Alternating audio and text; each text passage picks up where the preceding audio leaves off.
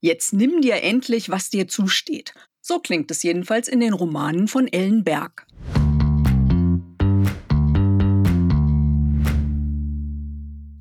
Wenn das Konto in den Miesen steckt und auf lange Sicht auch nicht mehr aufgefüllt werden kann, kommt einem vielleicht schon mal so die ein oder andere innovative Idee.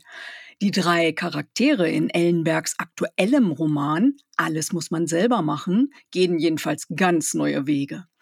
Was in der Realität bitterer Ernst wäre, hört sich hier jedoch wahnsinnig lustig an. Darüber musste ich unbedingt mit der Autorin sprechen. Hallo Ellenberg. Hallo Heike. Ja, die Themen der Bücher sind ja immer recht lebensecht. Wie wählst du die denn eigentlich aus? Also ganz ehrlich, immer mitten aus dem Leben. Ich habe viele Freundinnen, ich habe ein Umfeld, mit dem ich viel über so die Dinge spreche, die allen auf den Nägeln brennen. Und das war wirklich äh, seit einem Jahr unablässig, diese explodierenden Preise, die Inflation, dass man irgendwie in den Supermarkt geht und denkt, man kauft Kaviar mit Goldflöckchen, wenn man einfach nur ein paar Cornflakes und Milch und Obst kauft. Und äh, das war für mich so die Ausgangsidee zu sagen, ja, wenn dann noch Pech dazu kommt und vielleicht noch mieses Karma, was macht man denn eigentlich da? Was macht Frau da? Ja, genau. Und in Alles muss man selber machen, diesem aktuellen Roman, da zeigst du ja auch gleich drei Missstände auf, ne? wie Menschen in finanzielle Nöte kommen können. Ist es eigentlich in der heutigen Zeit leichter, ähm, sich zu übernehmen oder eben alles zu verlieren, als es noch im letzten Jahrtausend war? Also diese drei Freundinnen haben so ganz unterschiedliche Probleme. Die Hauptperson Nele, die hat einfach ein paar Kunden verloren, die ist Kosmetikerin. Dann leidet sie wirklich sehr unter den gestiegenen Energiepreisen. Also tanken ist unerschwinglich geworden und für ihre Kinder einkaufen.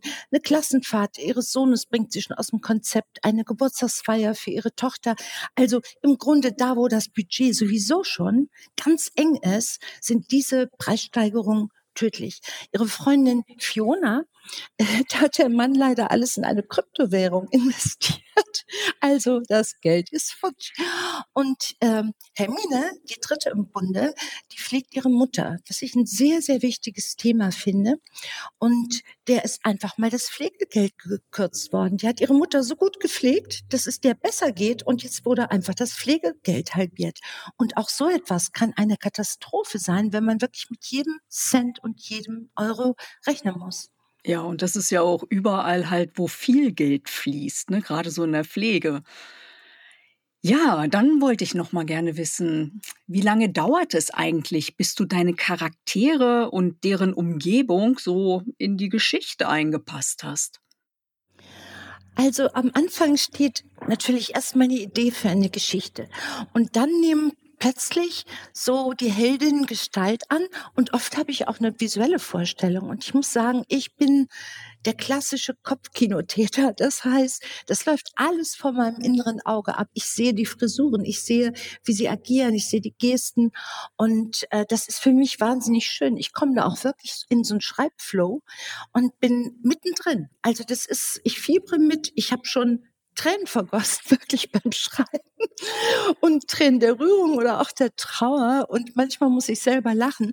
Also ich bin muss ich sagen, auch sehr glücklich darüber. Ich glaube, das ist wirklich, wofür ich geboren bin, weil diese Art des Schreibens, wo man es so intensiv miterlebt, ist für mich wirklich das größte, größte Glück. Und dann sind die Heldinnen mit ihren Charakteren lebendig. Manchmal habe ich auch so Schauspielerinnen vor Augen oder Schauspieler, die so ein bisschen in die Richtung gehen vielleicht. Und das ist äh, vielleicht bei Nele so die junge Mac Ryan, sagen wir mal so in der Richtung.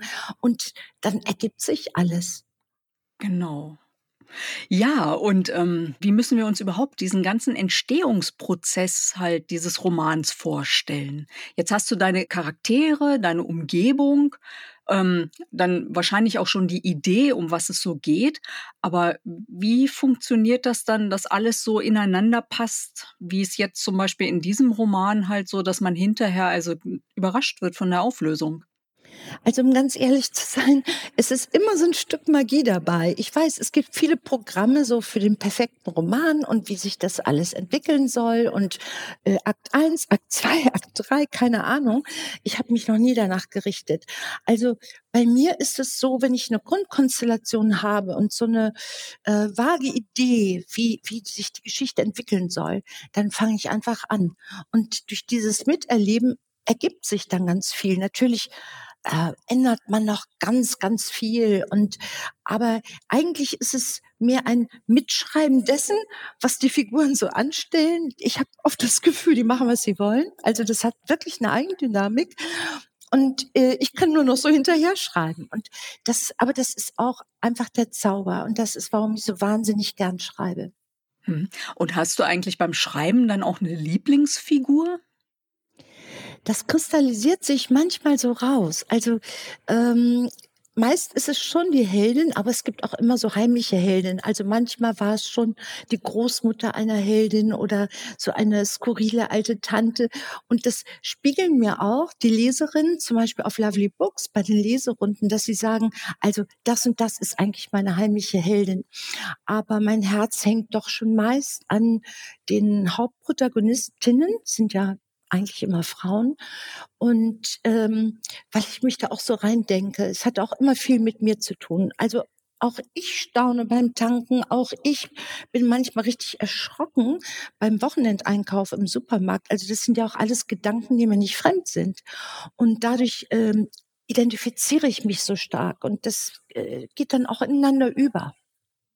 Genau. Also ich finde, sie spielen auch sehr, sehr gut zusammen.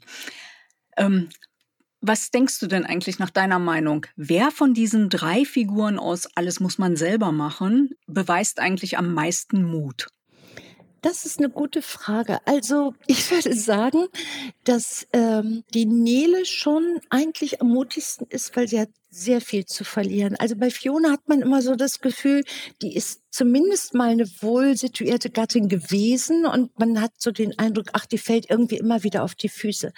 Während Nele, die arbeitet wirklich ohne Netz und doppelten Boden. Also sie ist äh, mobile Kosmetikerin, besucht ihre Kundin, sie hat diese zwei Kinder, der Mann ist abgehauen, äh, äh zahlt keinen Unterhalt, der Lover beklaut sie noch. Also da ist wirklich nichts.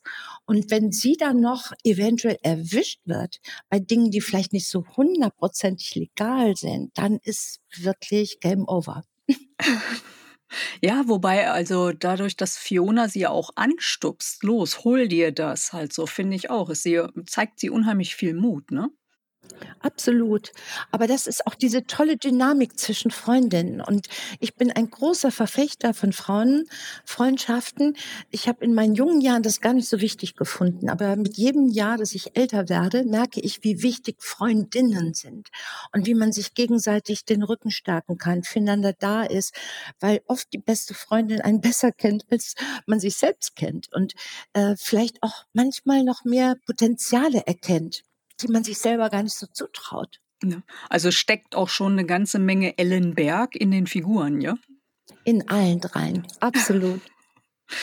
Ja, und dann, es ist ja, wir haben es ja schon verraten, es ist ja schon ein bisschen was Kriminelles, wie die drei Damen halt dann ein bisschen an Geld kommen wollen. Ähm, auf welche Art der Kriminalität ne, ist bei dir denn die Schwelle zum Strafbaren? Also wo gehört der Kavaliersdelikt auf? Das ist natürlich eine wunderbar schlingernde Grauzone, wobei ich sagen muss, dass die drei schon auch ein ein moralisches Empfinden haben. Zum Beispiel, sie, das darf ich vielleicht schon verraten, sie wollen dem äh, abtrünnigen äh, Erzeuger, der keinen Unterhalt zahlt, ähm, das Auto wegnehmen. Sie haben sich aber genau ausgerechnet, was er der Nele schuldig wäre für drei Jahre. Und das ist genau die Summe, die dieses Auto wert ist. Also es ist in dem Sinne fast nicht Diebstahl, sondern wirklich nur für ausgleichende Gerechtigkeit sorgen und äh, einfach verhindern, dass der Typ sich weiterhin schönes Leben macht auf Kosten einer alleinerziehenden Mutter, die wirklich sich richtig abrackern muss. Ja, also ich fand das auch total witzig, wobei halt natürlich halt naja, es ist schon Diebstahl, ne? Aus welchen Gründen auch immer. Man hätte das irgendwie anders machen müssen. Ja, äh, wobei dieses Auto sich dann auch als geklaut rausstellt. Aber grundsätzlich muss ich sagen, sie überschreiten sicherlich Grenzen, aber so immer um Haaresbreite. Also sie wollen niemanden schädigen und sie haben ganz sicherlich nicht im Sinn, sich unlauter zu bereichern. Was ihnen aber wirklich missfällt, ist, dass es Menschen gibt, die sich bereichern auf Kosten anderer. Und da gibt es auch eine Figur, die eben äh, Fionas Ehemann in den Ruin getrieben hat mit äh, Spekulationen an der Börse, mit Kryptowährungen. Und dem knöpfen sie dann ordentlich was ab. und aber das ist natürlich auch alles im Rahmen dessen, dass sie nicht äh, reich werden wollen. Sie wollen einfach ihr Leben gut leben. Sie wollen auch arbeiten. Sie wollen sich nicht auf die faule Haut legen. Also sind, sie sind bereit zu leisten. Sie haben nur festgestellt, sie ackern und ackern, aber kommen nicht auf den grünen Zweig. Und sie wollen eigentlich ihr Leben weiterführen. Die wollen nicht auf die Malediven. Sie wollen nicht unter einer Palme sich die Sonne auf den Bauch scheinen lassen. Nein, sie wollen arbeitende Mitglieder der Gesellschaft sein, etwas tun, auch was Sinnvolles tun, aber ähm, brauchen dafür einfach mehr, als ihnen zugestanden wird. Ne? Also sie kamen mir auch so ein bisschen vor wie ganz moderne Robin Hood, also in weiblich. Ja, ganz genau. Das ist absolut auch so diese Vorstellung, dass man sagt, also ähm, da gibt's einfach eine solche Ungleichheit und Ungerechtigkeit. Und jetzt drehen wir mal so ein paar Schrauben. Genau. Und die Schraube Humor hätte ich jetzt ganz gern nochmal betrachtet. Also um jetzt so einen humorvollen Roman in so einem flüssigen Erzählstil halt irgendwie einzuflechten. Da sind doch bestimmt ganz, ganz viele Überarbeitungen notwendig. Welche Passagen empfindest du beim Schreiben eigentlich am leichtesten? Was geht dir so richtig schön aus der Hand oder was andersrum am schwierigsten? Also, was ich immer sehr gerne mag, äh, ist so visuell erzählen. Also ich stelle mir das ja immer bildlich vor und ich mag es selber, wenn ich ein Buch lese und da steht genau, äh, wie die Bäume in einer Straße äh, aussehen, welche Farbe die Häuser haben oder in einem Raum, was stehen da für Möbel drin oder was hat auch jemand an. Ich brauche das selber sehr, dass ich mir das so bildlich vorstellen kann und das fällt mir eigentlich relativ leicht, weil mein Kopfkino da immer schon gut aktiv wird. Ähm, was äh, viele, viele Überarbeitungen immer erfordert, sind die Dialoge. Denn das muss sitzen. Und wir sind alle auch Netflix verwöhnt. Also so lahme Dialoge, darunter leide ich auch ehrlich gesagt in, in anderen Büchern. Und beim Humor ähm, das ist etwas, was man sehr schwer erklären kann. Äh, vieles kommt mir einfach so in den Sinn. Zum Beispiel, ich wurde jetzt gefragt in der Leserunde, wie kommst du darauf zu sagen, ähm, ich äh, mache Hausarbeit in konventioneller Bodenhaltung, nämlich Staubsaugen und Wischen. und ich kann es dir gar nicht sagen, Heike. Das, das war irgendwie so da. Und ähm, aber ich habe auch selber so viel Spaß an Blödsinn und ich lache wirklich auch sehr gern. Und ähm, ich finde ganz ehrlich, gerade Frauen sind heute so viel mehr gefordert als früher. Man erwartet, dass sie starke Frauen sind, dass sie Multitasking wuppen. Sie sollen im Beruf erfolgreich sein, tolle Mütter sein, tolle Hausfrauen, tolle Partnerinnen für ihre Männer haben vielleicht noch Verpflichtungen, wie in dem Fall eine Mutter zu pflegen. Und bitte, wer schafft das alles? Und ehrlich gesagt, mit einem Lachen und eben nicht immer nur mit Perfektionismus geht es doch wesentlich leichter. Genau, ich habe auch schon ein paar Mal gefragt, ob jemand das Brettspiel für eine Person kennt. Die wenigsten sind auf Bügeln gekommen. ja, okay, bei so viel Humor kannst du dir eigentlich vorstellen, auch mal in einem anderen Genre zu schreiben?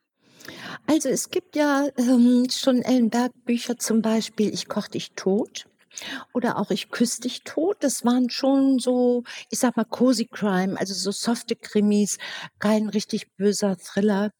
Äh, ich glaube, ich hätte Probleme, meine dunkle Seite auf, auszugeben, weil die gar nicht so dunkel ist. Also natürlich jeder hat auch so seine Seite mit schwarzem Humor und äh, auch ich habe das und ich mag auch mal so ganz fiese Thriller lesen, so die Klassiker, Simon Beckett oder so etwas. Aber ich glaube, mir fehlt so ein bisschen die Distanz und auch die Bösartigkeit, um so richtig was Fieses zu schreiben und was Blutrünstiges. Ich glaube, das passt einfach nicht zu mir. Und deshalb würde man auch spüren, dass das nicht echt ist. Mhm. Also, ich sag mal, wer, wer ein Buch von mir in die Hand nimmt, der lernt auch Ellen kennen. Das ist, das bin ich einfach so, wie die Heldinnen sind, wie sich die Geschichten entwickeln. Und das ist nicht aufgesetzt oder so, sondern das ist das pralle Menschenleben. Okay, und sicher arbeitest du auch schon wieder an einem neuen Projekt, oder? Darfst du darüber schon was verraten? Also ehrlich gesagt, ja so ein bisschen, was kann ich sogar verraten? Und zwar, das war auch so ein Apropos, was mir eine Leserin gegeben hat. Die sagte nämlich, du bist eigentlich so eine Autorenmama. Du bist eine Mama für deine Figuren. Und ich fand Autorenmama so schön. Und da konnte ich es mir nicht verkneifen zu sagen, mhm, apropos, im nächsten Buch geht es um eine Hebamme. Und also okay. da bin ich dann doppelt Autorenmama. Und was die so alles erlebt, das befindet sich jetzt auch noch so in dieser, in diesen Schleifen, wo alles Mögliche passiert. Und ich werde mich von mir selber überraschen lassen, was alles passiert. Ja, dann sind wir gespannt. Vielen Dank, dass du dir heute erstmal die Zeit genommen hast. Sehr, sehr gerne. Und Heike, ich muss dir ein Kompliment machen. Tolle Fragen. Ich fand auch toll, wie du gefragt hast, äh, was ist denn noch legal? Ich glaube, das beschäftigt uns alle, ne? Denn jeder, der, bei dem es gerade mal so ein bisschen klemmt, überlegt sich ja, hm, könnte ich vielleicht doch so ein kleines Hintertürchen finden. Und das waren sehr, sehr gute und auch bedenkenswerte Fragen, fand ich. Die Romane von Ellenberg haben alle gemeinsam, dass sich die Frauenfiguren am Ende mehr zutrauen und ihr Leben selbst in die Hand nehmen. Dazu kommen immer noch eine große Portion Lebensweisheit und Humor. Also absolut lesenswert, um mal richtig abzutauchen. Die Rezension zu Alles muss man selber machen findet ihr auf meinem Blog https fraugoetheliest.wordpress.com.